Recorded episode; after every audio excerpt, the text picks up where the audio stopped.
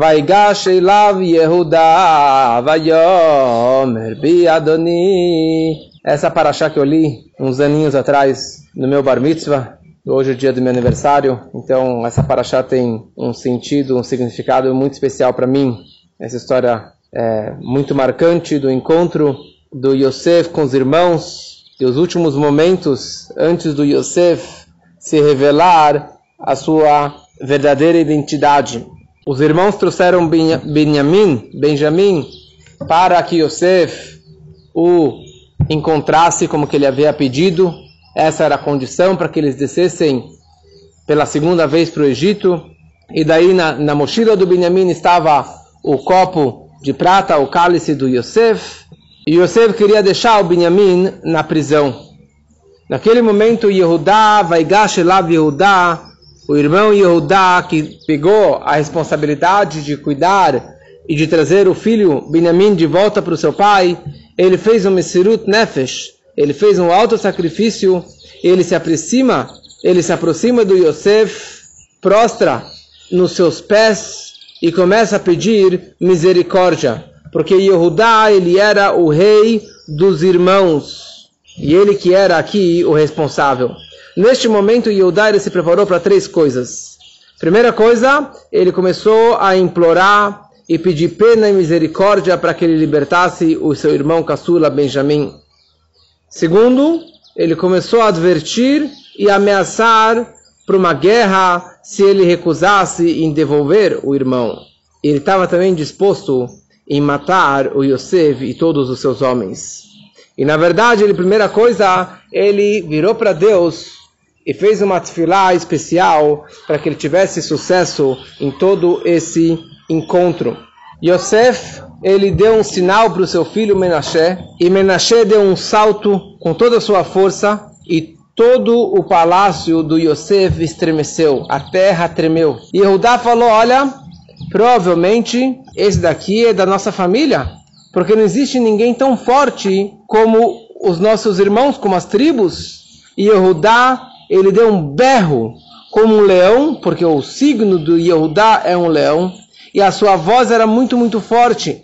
E Hushim, o sobrinho dele, se aproximou também, e ele veio, veio, e os dois gritaram, rugiram juntos como dois leões. A tal ponto que 300 dos combatentes, dos fortes de Mitzrayim, do Egito, eles caíram com o rosto para a terra.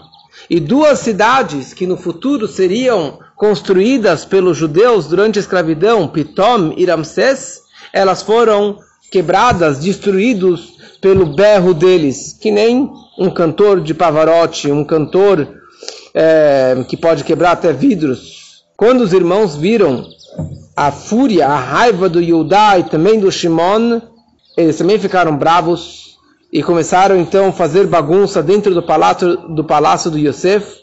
E o Yosef de tanta bagunça, de tanta terra estremecer, ele caiu do seu trono. E o faraó que estava no seu palácio também caiu no seu trono. E é isso que a Torá descreve, Nishma Beit Paró, que a voz foi escutada, foi ouvida no palácio do faraó. Naquele momento, Yosef, ele viu e ele começou a ficar preocupado. Yosef ele era muito forte também. Ele bateu o pé num pilar que estava no seu palácio e aquele pilar virou caquinhos e caquinhos de pedra. Yehudá percebeu a força do Yosef, ele falou, apesar da força dele, eu não tenho medo. E ele tentou retirar a sua espada para atacar o Yosef, e a espada não saiu da sua cintura. Com isso ele percebeu que o Yosef, ele era um tzadik, e ele não poderia matá-lo. Então Yehuda, ele começa, no meio dessa brincadeira, ele começa a pedir pena e misericórdia pelo rei, pelo Yosef, que tivesse pena do pai, que o pai é, é idoso e que se o Benjamim voltasse para casa, ele iria ficar doente e assumir a responsabilidade perante meu pai, que se eu não devolver meu irmão, eu vou perder o Olamazé, este mundo e o mundo vindouro. Então deixa eu ficar como escravo e meus irmãos voltem para casa junto com Benjamim. Eu sou muito melhor do que o Benjamim em todos os sentidos. Na guerra, na arma, arrumar a casa, cortar lenha, retirar água. O Yosef ele falou: hum, se você realmente está preocupado pelo pecado de fazer o seu pai ficar tão chateado, por que, que você não fez isso anos atrás, quando você vendeu aquele seu outro irmão para os ismaelitas por um pouquinho de dinheiro? E você fez seu pai, seu tão idoso, sofrer durante tantos anos e vocês mentiram para ele falando que ele foi devorado por um animal? Quando Yehudá ouviu essas palavras, ele caiu em prantos e começou a chorar. Ele falou: Como que eu vou subir para meu pai? E se meu pai não vê o, garoto, o caçula dele, ele vai acabar morrendo. E Yodá vira para o seu irmão Naftali, que ele era conhecido como uma gazela, esse que é o símbolo do Naftali, que consegue correr muito rápido. Ele falou, me fala quantas avenidas tem no Egito, quantas avenidas tem em Mitzrayim. E num momento curto, Naftali deu uma volta pela cidade e falou que tinha 12 avenidas. E Yehudá falou, eu consigo destruir três avenidas e cada um destrua mais uma. E não vamos deixar nenhuma pedra inteira no Egito todo. Os, os, os irmãos falaram, não é igual a Shem, aquela cidade que vocês que, que nós destruímos. Aqui é muito, muito maior. No palácio tinha uma pedra muito grande, muito, muito pesada. E Eudá pegou a pedra com a mão, com a mão direita e jogou para a mão esquerda e começou a fazer malabarismo. E depois a pedra caiu no chão e espatifou em pedrinhas pequenas. Yosef deu um sinal para o seu filho Menashe e o Menashe fez a mesma coisa. Yosef falou: Olha, escuta uma coisa.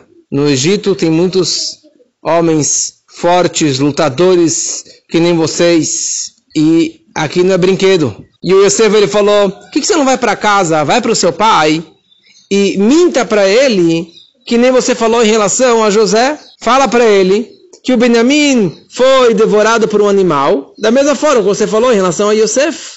E quando Yosef percebeu que eles estavam dispostos a guerrear contra o Yosef, matar o José e matar todo o Egito, ele mandou chamar 50 dos homens mais fortes e mais armados do Egito e 10 mil soldados e 400 guerreiros que não precisavam nem de armas e que vieram ao redor do palácio como um cerco para impor medo sobre os irmãos. Yodá, ele retira sua espada e começa a gritar e berrar e todos ficaram muito assustados.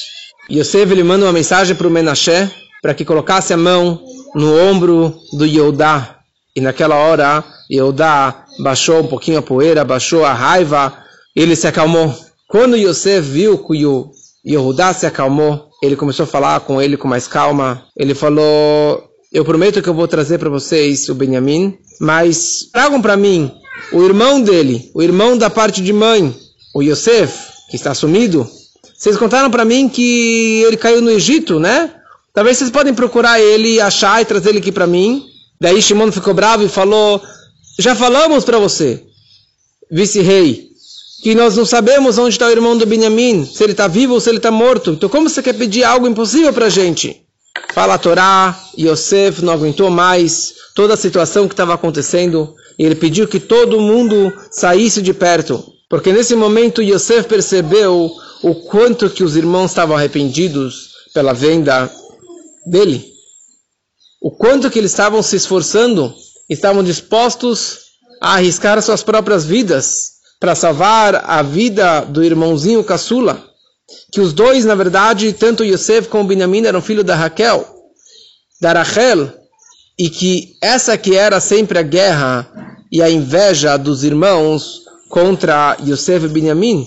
Então Yosef aqui percebeu que os irmãos eles estavam se comportando muito bem, com muito respeito com os filhos da Rachel, então ele decidiu se revelar para os seus irmãos. Todos saiam do palácio, todos os egípcios, todos os homens do faraó e todas que vieram aqui implorar pela vida do Benjamim, saiam daqui, porque todos vieram, na verdade, pedir pena para o Yosef, falou, tenha pena do garotinho, não, não, não condiz com a sua personalidade, vice-rei, de ser tão cruel e de tão maldoso com uma criança, com um garoto desse Benjamim. Todos saíram do palácio, e ficou só Yosef e os seus irmãos. Yosef não queria dar um susto, porque eles não iam aguentar uma notícia como essa. E Yosef ele fala para seus irmãos: Isso que vocês me falaram que uh, o irmão do Benjamim ele está morto, vocês têm certeza disso ou não? Daí os, as tribos, os irmãos falaram: Sim, senhor, ele está morto. E Yosef falou: Como que vocês estão mentindo? Vocês venderam ele? Como vocês sabem se ele está vivo ou se ele está morto?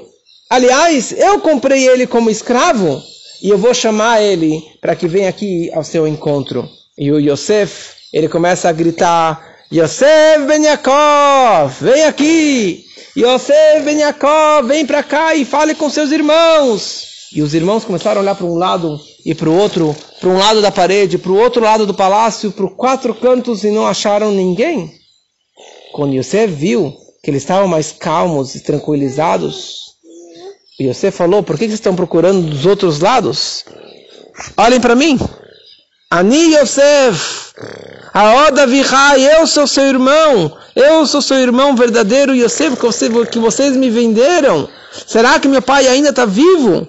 E ele começou a chorar e chorar, e todo o Egito e a casa do faraó ouviu os choros do Yosef, e eles não conseguiam enxergar a cara dele, o rosto do Yosef, eles caíram no chão desmaiados e enterraram os rostos na terra de tanta vergonha. Yosef disse para os irmãos: Se aproximem de mim. E ele disse: Eu sou Yosef, seu irmão, que vocês me venderam para o Egito. Porque eles estavam com tanta vergonha, eles não tinham coragem de olhar para ele. E eles não conseguiam acreditar, até que ele mostrou que ele tinha o Brit Milá. Quer dizer, apesar que todos os egípcios fizeram Brit Milá durante os anos de fome, mas essa é, é a maior prova que eu, sou, que eu sou Yosef, porque eu falei para todo mundo que fizessem o Brit Milá. Mas não quer dizer que ele simplesmente abaixou as calças e mostrou que ele tinha o Brit Milá para eles. Mas ele falou o fato que eu forcei que o Egito inteiro fizesse o Brit Milá, essa é uma prova que eu sou descendente de Abraham Avino. Porque todos os escravos da casa do Abraham, do Isaac, do Yaakov precisavam fazer o Brit Milá. E você viu que eles estavam muito chateados e eles não conseguiam enxergar ele. E você, com palavras calmas, ele fala: Vocês sabem que existe o pacto entre as partes que Deus fez com Abraão Avino, que seus descendentes serão escravos numa terra desconhecida. Então isso tudo aconteceu dos céus para que eu viesse para cá e para que eu pudesse sustentar vocês e que isso acontecesse de uma forma natural para que nossos descendentes ficassem aqui no Egito. Se apressem e subam para o meu pai e falem para ele que assim falou Yosef, que eu virei o vice-rei do Egito, desça em breve para o Egito e vocês vão morar na cidade de Goshen. Tua família e seu gado, seu rebanho. Por que na cidade de Goshen? Porque a cidade de Goshen era muito limpa. Que desde a história da Sara, nossa matriarca, quando ela foi pega pelo faraó e Deus castigou o faraó e ele libertou a Sara para que voltasse para Abraão, faraó deu para Sara muitos presentes. E um dos presentes que ele deu para Sara foi a cidade de Goshen. E desde então era uma cidade sagrada que tinha uma santidade especial pelo mérito da Sara. E toda a impureza que havia no Egito não tinha nessa cidade de Goshen e eu vou sustentar vocês aqui no Egito, porque não tenho como mandar comida para a terra de Canaã, porque os egípcios vão suspeitar que eu estou mandando comida para outro rei, para outros reinados sem permissão do rei. Então são algumas provas que eu realmente sou seu irmão, que eu falo hebraico, eu tenho a circuncisão, eu sei todas as histórias da sua família, do começo ao fim, segredos que ninguém conhece.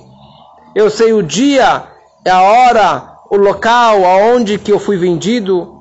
E da mesma forma que eu não tenho raiva e não estou chateado com Benjamim porque ele não participou da venda, eu não tenho nada no meu coração contra vocês, porque foi Deus quem me enviou para cá. Eu vim para cá como mensageiro de Deus para fazer uma missão e vocês foram o marionete, os emissários para fazer isso, mas isso na verdade era um plano divino. E contem para o meu pai toda a minha honra no Egito. E tudo que vocês viram aqui no Egito. E naquela hora, Yosef cai sobre os pescoços do Benjamim. E ele chora. E o Benjamim cai sobre o pescoço, no singular do Yosef, ele chora. E aqui, eu lembro o discurso que eu falei no meu bar mitzvah, uns anos atrás, no hotel Levi Yerushalayim, em Yerushalayim, que significava esse choro de um chorar no pescoço do outro, porque o Yosef, ele avistou por profecia que o templo sagrado que será construído no lote de terra em Israel do irmão Benjamim, no futuro será destruído o primeiro Beit HaMikdash e o segundo Beit HaMikdash. Então ele estava chorando pelas destruições futuras do seu irmão Benjamim. Por isso que ele chorou no plural, nos seus dois pescoços, nos seus dois lados do rosto. E o Benjamim, ele chorou sobre o pescoço do Yosef, porque Benjamim enxergou que o Mishkan Shiloh, que o templo móvel da cidade de Shiloh, e seria construído na, no, no, no, lote de terra de Yosef, também seria destruído. Ele estava chorando pela tragédia do seu irmão. E a questão é, por que Yosef chorou pelo irmão e por que Benjamin chorou pelo irmão? Por que, que cada um não chorasse pelos seus próprios tures, seus próprios problemas? E o discurso que eu falei uns aninhos atrás, no meu discurso, no meu bar mitzvah, é que quando você tem um problema na sua vida particular, não adianta chorar. Quando você tem um problema seu, com seus filhos, com sua família, não adianta ficar chorando. Você tem que arregaçar as mangas e ir trabalhar. Você tem que ir educar os seus filhos. Você tem que ir trabalhar para evitar que os problemas aconteçam na sua família.